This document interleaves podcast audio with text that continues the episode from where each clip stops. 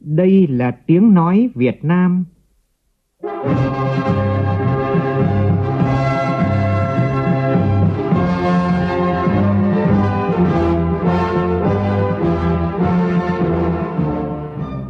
là tiếng nói Việt Nam, phát thanh từ Hà Nội, thủ đô nước Cộng hòa xã hội chủ nghĩa Việt Nam.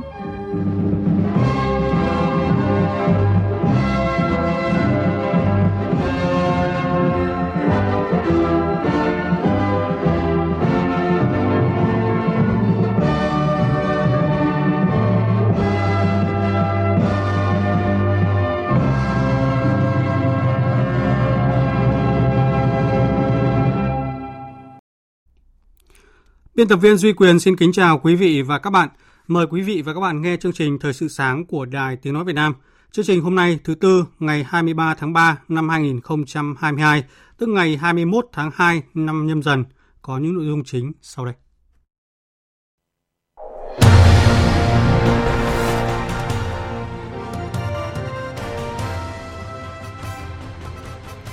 Các bộ ngành địa phương đổi mới tư duy, nâng cao nhận thức vai trò trách nhiệm của người đứng đầu trong việc trực tiếp lãnh đạo chỉ đạo tổ chức thực hiện công tác cải cách hành chính.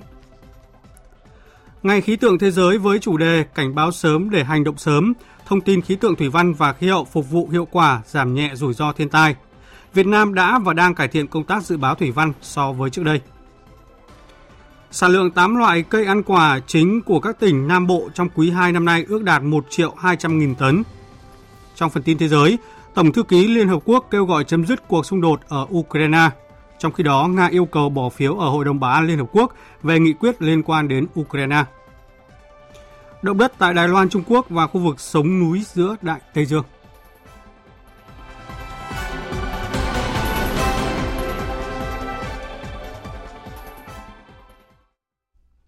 Bây giờ là tin chi tiết. Thưa quý vị và các bạn, Văn phòng Chính phủ vừa ban hành thông báo kết luận của Thủ tướng Chính phủ Phạm Minh Chính tại phiên họp thứ nhất Ban chỉ đạo cải cách hành chính của Chính phủ. Kết luận có một số nội dung sau. Về công tác cải cách hành chính năm 2022, mục tiêu quan điểm là phải tạo ra được bước đột phá trong cải cách hành chính, nhất là thủ tục hành chính liên quan tới người dân và doanh nghiệp để khơi dậy và huy động mọi nguồn lực phát triển đất nước, nâng cao hiệu quả hiệu lực điều hành của các bộ ngành địa phương – cải thiện mạnh mẽ môi trường kinh doanh, nâng cao năng lực cạnh tranh quốc gia, thúc đẩy đổi mới sáng tạo, phát triển kinh tế số, xã hội số, hướng tới phát triển bền vững, đẩy mạnh tháo gỡ khó khăn vướng mắc do tác động tiêu cực của đại dịch COVID-19, kịp thời hỗ trợ người dân và doanh nghiệp phục hồi sản xuất kinh doanh, thích ứng linh hoạt, hiệu quả với dịch bệnh. Thủ tướng thống nhất quan điểm đầu tư cho cải cách hành chính là đầu tư cho sự phát triển và việc đầu tư này phải tập trung, không giàn trải, làm việc nào dứt điểm việc đó, Phương châm là đã nói là phải làm, thực chất không hình thức, lấy sản phẩm hiệu quả phục vụ người dân doanh nghiệp, nâng cao hiệu quả hiệu lực điều hành của các cơ quan làm thước đo. Các bộ ngành địa phương đổi mới tư duy, nâng cao nhận thức vai trò trách nhiệm của người đứng đầu trong việc trực tiếp lãnh đạo chỉ đạo, tổ chức thực hiện công tác cải cách hành chính. Cụ thể, xây dựng hoàn thiện thể chế phục vụ cải cách hành chính, tiếp tục giả soát, cắt giảm thủ tục hành chính tạo thuận lợi cho người dân và doanh nghiệp, đầu tư nguồn lực về tài chính con người, lắng nghe ý kiến của các cơ quan đơn vị, người dân, cầu thị để đẩy mạnh cải cách hành chính. Liên quan đến tiến độ thực hiện dự án nâng cấp tuyến luồng Cái Mép Thị Vải, đại diện Ban Quản lý Dự án Hàng hải Bộ Giao thông Vận tải cho biết đang tổ chức lựa chọn tư vấn thiết kế và tư vấn môi trường.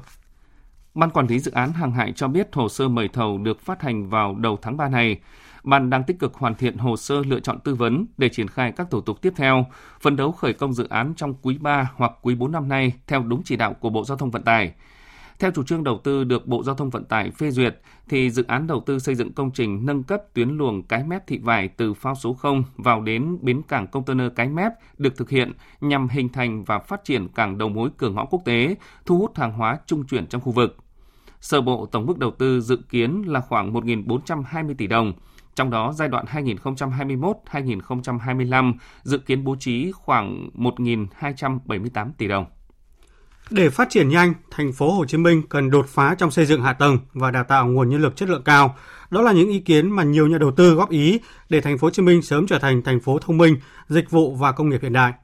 Phản ánh của phóng viên Lệ Hằng, thường trú tại thành phố Hồ Chí Minh.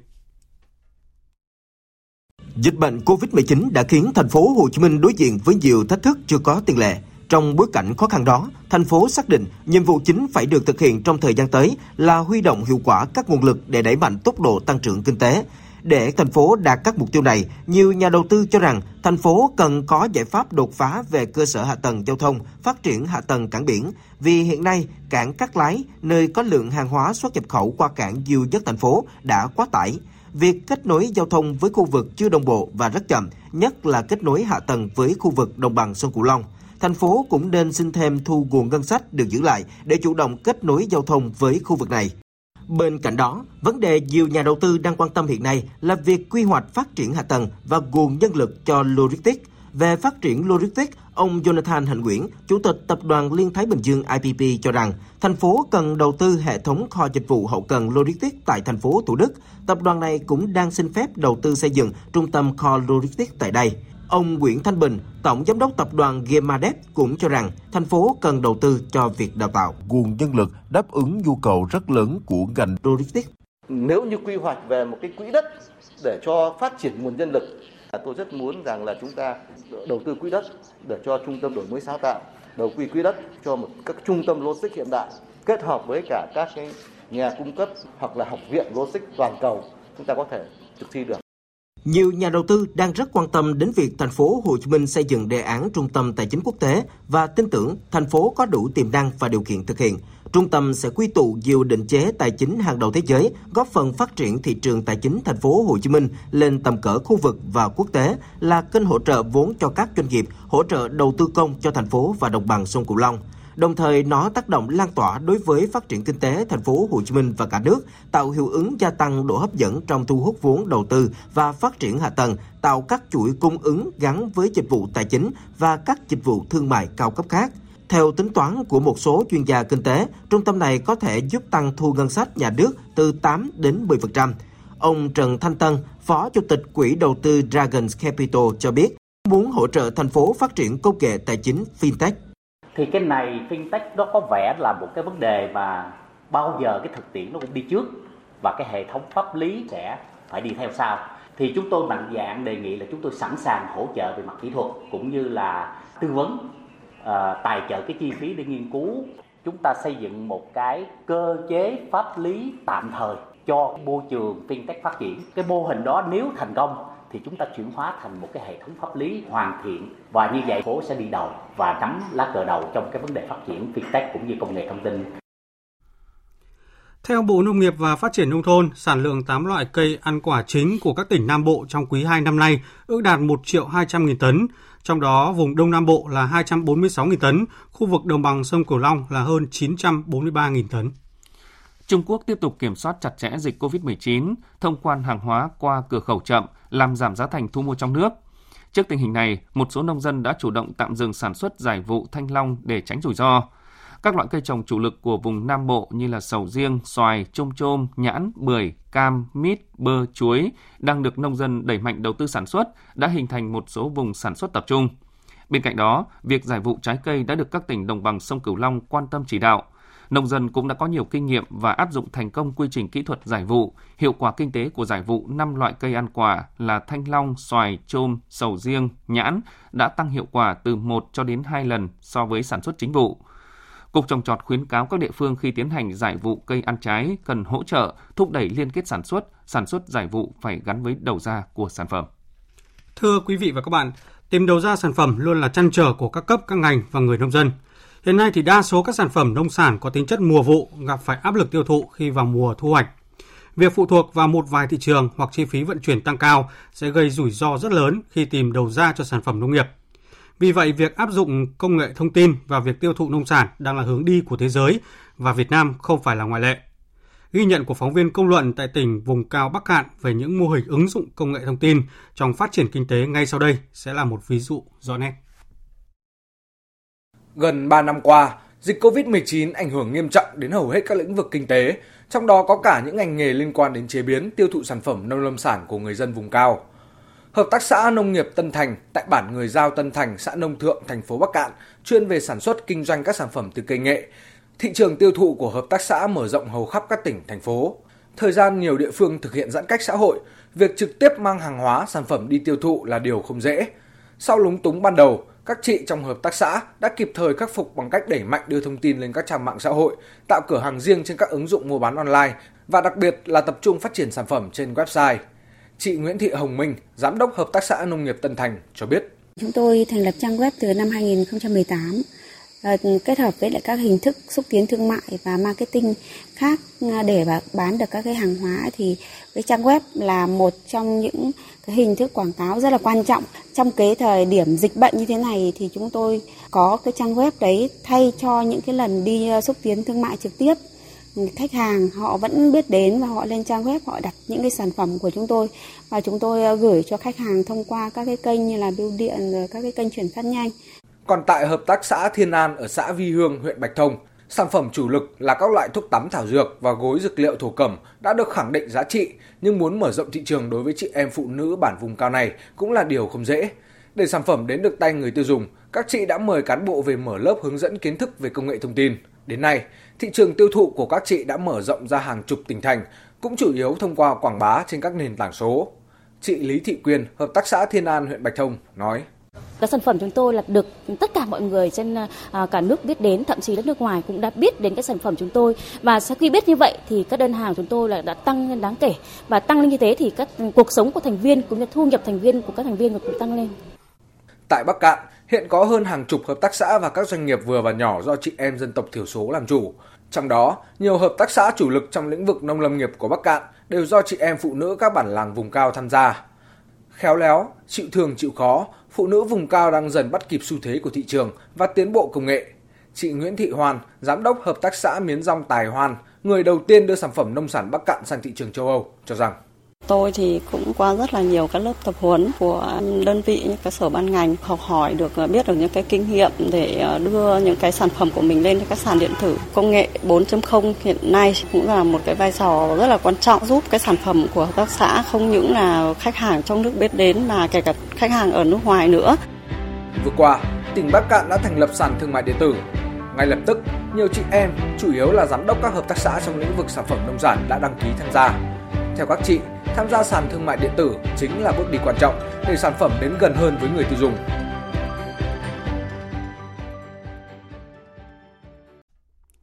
Quý vị và các bạn đang nghe chương trình Thời sự sáng của Đài Tiếng Nói Việt Nam. Thưa quý vị, hôm nay là ngày khí tượng thế giới ngày 23 tháng 3. Năm nay thì Tổ chức Khí tượng Thế giới phát động với chủ đề Cảnh báo sớm để hành động sớm, thông tin khí tượng thủy văn và khí hậu phục vụ hiệu quả giảm nhẹ rủi ro thiên tai nhấn mạnh vai trò công tác thông tin, dự báo tác động, đồng thời cần phải phối hợp, thiết lập mối quan hệ chặt chẽ hơn giữa các cơ quan khí tượng thủy văn quốc gia, cơ quan quản lý thiên tai và chính quyền các địa phương. Đây là điều kiện tiên quyết để phòng ngừa, sẵn sàng và ứng phó với thời tiết khí hậu tốt hơn, góp phần bảo vệ cuộc sống và sinh kế bền vững cho người dân. Giáo sư tiến sĩ Trần Hồng Thái, Tổng cục trưởng Tổng cục Khí tượng Thủy văn cho biết, Việt Nam đã và đang cải thiện công tác dự báo so với trước đây. Do nó đúc kết những cái nhu cầu thực tiễn nên Việt Nam đã chuẩn bị ờ, rất sớm và đã ý thức được rõ vai trò của ngành và ý thức được rõ cái tác dụng của việc đưa ra thông tin cảnh báo sớm. Nên thời gian vừa qua thì chúng tôi đã đẩy mạnh ứng dụng khoa công nghệ và cái trách nhiệm của ngành để làm sao kéo dài cái thời hạn dự báo, đưa bản tin dự báo, hình thức nội dung dự báo và chúng tôi đã cụ thể hóa nó trong cái quyết định số 18 năm 2021 của Thủ tướng Chính phủ về dự báo cảnh báo và truyền tin thiên tai ở đây thì có một số cái chúng tôi đã có cái cải tiến so với những năm trước. Đó là chúng tôi đưa ra quy định về thời hạn dự báo. Hiện nay với cái quy hoạch mạng lưới radar thì chúng tôi hiện nay có 10 radar. Về độ, bao phủ, đã bao phủ khắp Việt Nam. Tuy nhiên, trong thực tế, có những vùng nó bị che khuất. Nên là cái hiệu quả radar trên vùng biển là chúng ta tương đối đáp ứng nhưng mà ở những đảo tiền tiêu thì đang còn thiếu và theo dự kiến thì chúng tôi sẽ đầu tư thêm khoảng từ 5 đến 7 cái radar với cái bán kính là 200 km trên toàn quốc, đặc biệt đảo tuyển tiêu như Trường Sa, như đảo Phú Quốc, như Cà Mau, nơi có cái vị trí quan trọng để đặt và sẽ xem xét lắp đặt một số radar với cái bán kính khoảng 100 km ở những cái vùng mà bị che khuất. Chúng tôi tin rằng đầu tư hệ thống radar này thì cái hệ thống radar sẽ hoàn thiện hơn và sẽ hỗ trợ hiệu quả hơn trong tác dự báo, cảnh báo thiên tai và thời tiết của người dân nhằm tập trung huy động nguồn vốn đáp ứng kịp thời nhu cầu vốn giải ngân của các chương trình tín dụng ưu đãi đối với người nghèo và các đối tượng chính sách. Ngân hàng Chính sách Xã hội tỉnh Sơn La phối hợp với tỉnh đoàn Sơn La tổ chức tuần lễ gửi tiền tiết kiệm chung tay vì người nghèo. Chương trình diễn ra trong vòng một tháng từ ngày 22 tháng 3 đến ngày 22 tháng 4. Cao điểm thì từ nay đến ngày 26 tháng 3 gắn với tháng thanh niên. Chị Cầm Thị Huyền Trang, Bí thư tỉnh đoàn Sơn La cho biết Năm 2021 thì chúng tôi triển khai đối với các cấp bộ đoàn và đoàn viên thanh niên của tỉnh. Thì năm nay thì chúng tôi đã tham mưu cho ban đại diện ngân hàng chính sách xã hội tỉnh để tổ chức chương trình với sự tham gia của các tổ chức chính trị xã hội nhận ủy thác. Do đó là số lượng quy mô của chương trình sẽ lớn hơn và chúng tôi mong muốn rằng là sẽ huy động được nhiều cái nguồn tiền gửi từ các tập thể và cá nhân để tạo thêm nguồn vốn, huy động nguồn lực cho nhiều đối tượng chính sách người nghèo có điều kiện vay vốn để phát triển sản xuất.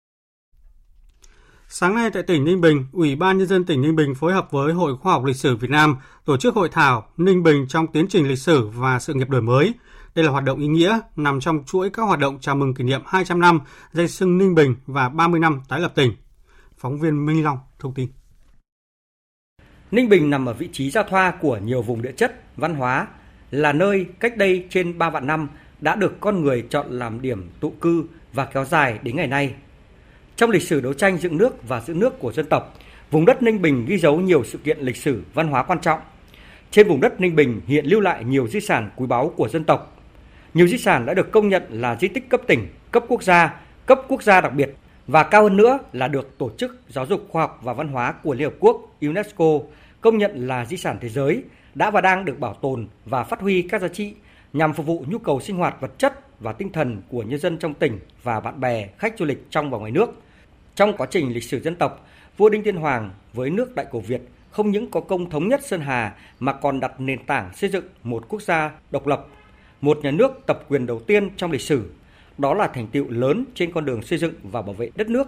một cột mốc trọng đại trong lịch sử dân tộc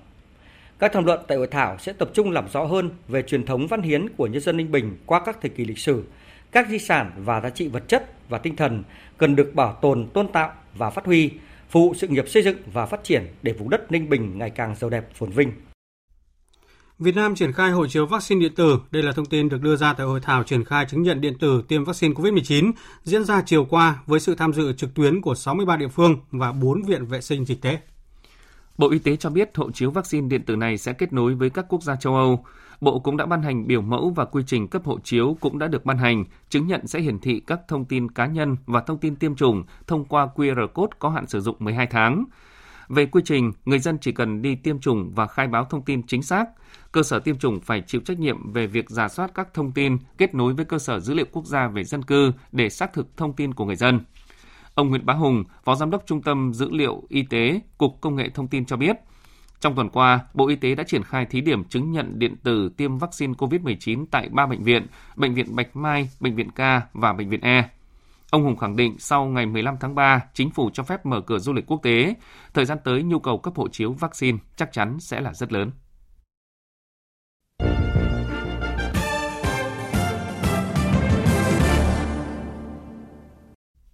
Xin được chuyển sang phần tin thế giới. Tổng thư ký Liên Hợp Quốc Antonio Guterres vừa kêu gọi chấm dứt cuộc xung đột ở Ukraine, cho rằng cuộc xung đột này sẽ không đi đến đâu. Phát biểu với báo giới tại trụ sở Liên Hợp Quốc ở New York, ông Guterres nêu rõ.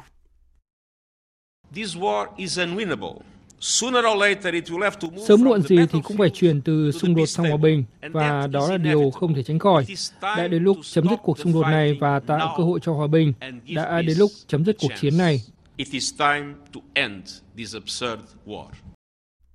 Trong diễn biến liên quan thì Nga đã yêu cầu bỏ phiếu tại Đại hội đồng Liên, Bảo an Liên Hợp Quốc về dự thảo nghị quyết liên quan đến tình hình nhân đạo tại Ukraine. Phóng viên Đài Tiếng Nói Việt Nam thường trú tại Liên bang Nga đưa tin. Phó đại diện thường trực thứ nhất của Liên bang Nga tại Liên Hợp Quốc Dmitry Polyansky đã thông báo rằng ngày 23 tháng 3, Nga yêu cầu một cuộc bỏ phiếu tại Hội đồng Bảo an Liên Hợp Quốc về dự thảo nghị quyết liên quan đến tình hình nhân đạo ở Ukraine. Theo ông, đây là thời điểm thích hợp. Dự thảo nghị quyết của Hội đồng Bảo an Liên Hợp Quốc về Ukraine do Nga đề xuất quy định ngừng bắn để sơ tán toàn bộ dân thường, đảm bảo bảo vệ dân thường và các đối tượng dân sự. Tài liệu cũng kêu gọi tài trợ cho chương trình ứng phó nhân đạo của Liên Hợp Quốc – Hôm thứ Hai, tại văn phòng Chủ tịch kỳ họp thứ 76 của Đại hội đồng Liên Hợp Quốc thông báo rằng văn bản của dự thảo nghị quyết của phương Tây về tình hình nhân đạo ở Ukraine đã được trình lên ban thư ký của tổ chức này. Tài liệu dựa trên dự thảo nghị quyết của Hội đồng Bảo an Liên Hợp Quốc do Pháp và Mexico chuẩn bị trước đó. Ngày 14 tháng 3, Paris và Mexico thông báo đã kết thúc nỗ lực kéo dài 2 tuần nhằm thống nhất một nghị quyết của Hội đồng Bảo an về tình hình nhân đạo ở Ukraine và sẽ trình lên Đại hội đồng thảo luận. Phiên họp đặc biệt của Đại hội đồng Liên Hợp Quốc sẽ nối lại vào ngày 23 tháng 3. Tối qua, đại diện phía Trung Quốc cho biết chưa tìm thấy người nào sống sót trên chuyến bay gặp nạn ở Quảng Tây, trong khi công tác điều tra đang gặp nhiều khó khăn. Phóng viên Bích Thuận, thường trú tại Bắc Kinh, Trung Quốc. Phát biểu tại cuộc họp báo đầu tiên kể từ khi chuyến bay mang số hiệu MU5735 gặp nạn, tổ chức tại Ngô Châu, khu tự trị dân tộc Choang, Quảng Tây, nhóm điều tra của Quốc vụ viện Trung Quốc cho biết chưa tìm thấy người nào sống sót trên chuyến bay của hãng hàng không Phương Đông bị rơi tính đến 9 giờ tối ngày 22 tháng 3, 30 giờ sau vụ tai nạn. Hơn 2.000 nhân viên cứu hộ của Quảng Tây, nơi xảy ra tai nạn và các tỉnh khác đã đến hiện trường. Tính đến tối cùng ngày, công tác tìm kiếm cứu hộ vẫn đang tiếp tục tiến hành. Ông Chu Đào, chủ nhiệm văn phòng an toàn hàng không của Cục Hàng không Dân dụng Trung Quốc cho biết. Trong sự cố này, máy bay bị hư hỏng nặng khiến công tác điều tra gặp rất nhiều khó khăn. Do cuộc điều tra mới chỉ bắt đầu, với thông tin hiện có, chúng tôi vẫn chưa có đánh giá rõ ràng về nguyên nhân vụ tai nạn. Các nhà quan sát thị trường lo ngại vụ tai nạn sẽ phủ bóng đen và gây thêm áp lực cho sự phát triển của ngành này khi số chuyến bay nội địa ở Trung Quốc đã giảm khoảng 50% so với năm 2019 do dịch bệnh. Đóng cửa thị trường ngày 22 tháng 3, 15 cổ phiếu hàng không trên thị trường hạng A ghi nhận mức giảm trung bình 0,98%, riêng hãng hàng không Phương Đông giảm 6,15%. Theo cơ quan khảo sát địa chất Mỹ, vào hồi 16 giờ 35 phút ngày 22 tháng 3, tức là 23 giờ 35 phút đêm qua theo giờ Hà Nội, một trận động đất có độ lớn 6,7 đã làm rung chuyển khu vực phía bắc của khu vực sống núi giữa Đại Tây Dương. Tâm chấn của trận động đất nằm ở độ sâu 10 km, ban đầu được xác định ở tọa độ 10,819 độ Vĩ Bắc và 43,392 độ Kinh Tây. Trong khi đó, cơ quan khí tượng Đài Loan Trung Quốc thông báo một trận động đất có độ lớn 6,6 đã làm rung chuyển khu vực gần thành phố Đài Đông, Đông Nam Đài Loan vào dạng sáng nay. Trận động đất này đã khiến các tòa nhà ở Đài Bắc rung lắc. Tâm chấn của trận động đất nằm ở độ sâu 30,6 km và hiện thì chưa có báo cáo về tổn thất và không có cảnh báo sóng thần sau trận động đất này. Quý vị và các bạn đang nghe chương trình Thời sự sáng của Đài Tiếng Nói Việt Nam và tiếp theo là một số thông tin thể thao đáng chú ý.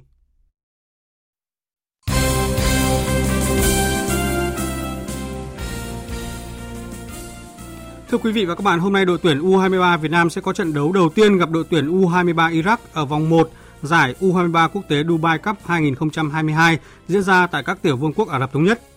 Ngày 26 tháng 3 tới, đội tuyển U23 Việt Nam sẽ gặp đội tuyển U23 Croatia ở vòng 2. Vòng 3 sẽ diễn ra vào ngày 29 tháng 3 với các cặp đấu sẽ được xác định sau khi kết thúc vòng 2.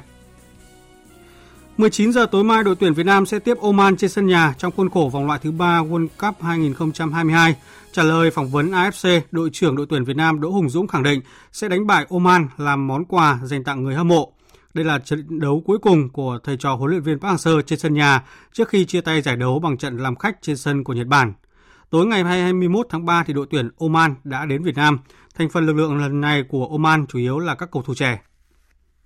Trên trang chủ, câu lạc bộ Hà Nội thông báo về việc đội bóng và cầu thủ Nguyễn Quang Hải đã đi đến thống nhất sẽ không gia hạn hợp đồng. Thông báo nêu rõ câu lạc bộ bóng đá Hà Nội thấu hiểu nguyện vọng của Quang Hải được thử thách ở môi trường bóng đá đỉnh cao hơn và khát khao chinh phục các danh hiệu mới. Vì vậy, sau ngày 12 tháng 4 tới thì Nguyễn Quang Hải sẽ không tiếp tục gắn bó với câu lạc bộ Hà Nội. Hôm nay là thời hạn chót để các quốc gia châu Âu nộp đơn đăng cai Euro 2028. Tuy nhiên, tờ Telegraph và nhiều trang báo khác của Anh đồng loạt đưa tin Liên hiệp Vương quốc Anh và Ireland sắp được công bố là chủ nhà của Euro 2028. Trước đó thì UEFA dự đoán họ sẽ không nhận thêm lá đơn nào trong vòng 24 tiếng nữa. Theo tờ The Times thì Thổ Nhĩ Kỳ nhiều khả năng sẽ không nộp đơn xin đăng cai Euro 2028. Thay vào đó, quốc gia này sẽ cạnh tranh cùng Italia để giành quyền đăng cai kỳ Euro sau đó 4 năm, tức là năm 2032. Dự báo thời tiết Dự báo thời tiết ngày và đêm 23 tháng 3 năm 2022. Phía Tây Bắc Bộ ngày có mưa vừa mưa to, có nơi mưa rất to và rải rác có rông, đêm có mưa rào và rông rải rác, cục bộ có mưa vừa mưa to, gió nhẹ trời rét, nhiệt độ từ 16 đến 26 độ. Phía Đông Bắc Bộ ngày có mưa rào và rải rác có rông, cục bộ có mưa vừa mưa to, riêng khu vực vùng núi và Trung Du có mưa vừa mưa to, có nơi mưa rất to, đêm có mưa rào rải rác và có nơi có rông, gió Đông Bắc cấp 2, cấp 3, vùng ven biển cấp 4, trời rét, nhiệt độ từ 15 đến 22 độ. Khu vực từ Thanh Hóa đến Thừa Thiên Huế có mưa rào và rải rác có rông, cục bộ có mưa vừa mưa to, gió nhẹ, nhiệt độ từ 19 đến 28 độ. Khu vực từ Đà Nẵng đến Bình Thuận, ngày nắng, chiều tối và đêm có mưa rào và rông vài nơi. Riêng phía Bắc chiều tối có mưa rào và rông rải rác, gió đông cấp 2, cấp 3, nhiệt độ từ 23 đến 32 độ. Tây Nguyên và Nam Bộ, ngày nắng, chiều tối và tối có mưa rào và rông rải rác, đêm có mưa rào và rông vài nơi, gió nhẹ, nhiệt độ từ 19 đến 35 độ. Khu vực Hà Nội ngày có mưa rào và rải rác có rông, cục bộ có mưa vừa mưa to, đêm có mưa, mưa rào rải rác, gió đông bắc cấp 2, cấp 3, trời rét, nhiệt độ từ 16 đến 22 độ. Dự báo thời tiết biển Bắc Vịnh Bắc Bộ có mưa rào và rông rải rác, tầm nhìn xa trên 10 km, giảm xuống 4 đến 10 km trong mưa, gió đông bắc cấp 6, giật cấp 7, cấp 8, biển động. Nam Vịnh Bắc Bộ có mưa rào và rông rải rác, tầm nhìn xa trên 10 km, giảm xuống 4 đến 10 km trong mưa, gió đông bắc mạnh dần lên cấp 6, giật cấp 7, cấp 8, biển động. Vùng biển từ Quảng Trị đến Quảng Ngãi có mưa rào vài nơi, tầm nhìn xa trên 10 km, gió đông nam đến đông cấp 4. Vùng biển từ Bình Định đến Ninh Thuận có mưa rào và rông vài nơi, tầm nhìn xa trên 10 km, gió đông nam cấp 3, cấp 4. Vùng biển từ Bình Thuận đến Cà Mau, vùng biển từ Cà Mau đến Kiên Giang và Vịnh Thái Lan có mưa rào và rông vài nơi, tầm nhìn xa trên 10 km, gió nhẹ. Khu vực Bắc Biển Đông và khu vực quần đảo Hoàng Sa thuộc thành phố Đà Nẵng có mưa rào và rông vài nơi, tầm nhìn xa trên 10 km, gió Đông Nam đến Đông cấp 4, từ trưa chiều chuyển hướng Đông Bắc mạnh cấp 6, giật cấp 7, cấp 8, biển động. Khu vực giữa Biển Đông có mưa rào và rông vài nơi, tầm nhìn xa trên 10 km, gió Đông đến Đông Bắc cấp 3, cấp 4.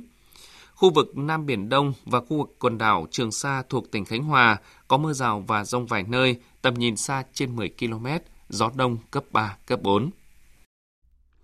Trước khi kết thúc chương trình Thời sự sáng nay, chúng tôi xin tóm lược một số tin chính đã phát.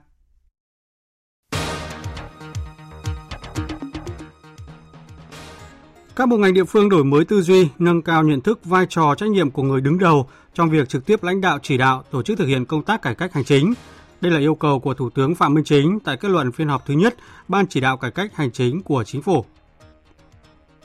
Theo Bộ Nông nghiệp và Phát triển Nông thôn, sản lượng 8 loại cây ăn quả chính của các tỉnh Nam Bộ trong quý 2 năm nay ước đạt 1 triệu 200 nghìn tấn. Cục trồng trọt khuyến cáo các địa phương khi tiến hành giải vụ cây ăn trái cần hỗ trợ, thúc đẩy liên kết sản xuất, sản xuất giải vụ phải gắn với đầu ra của sản phẩm. Tổng thư ký Liên Hợp Quốc Antonio Guterres vừa kêu gọi chấm dứt cuộc xung đột ở Ukraine, cho rằng cuộc xung đột này sẽ không đi đến đâu.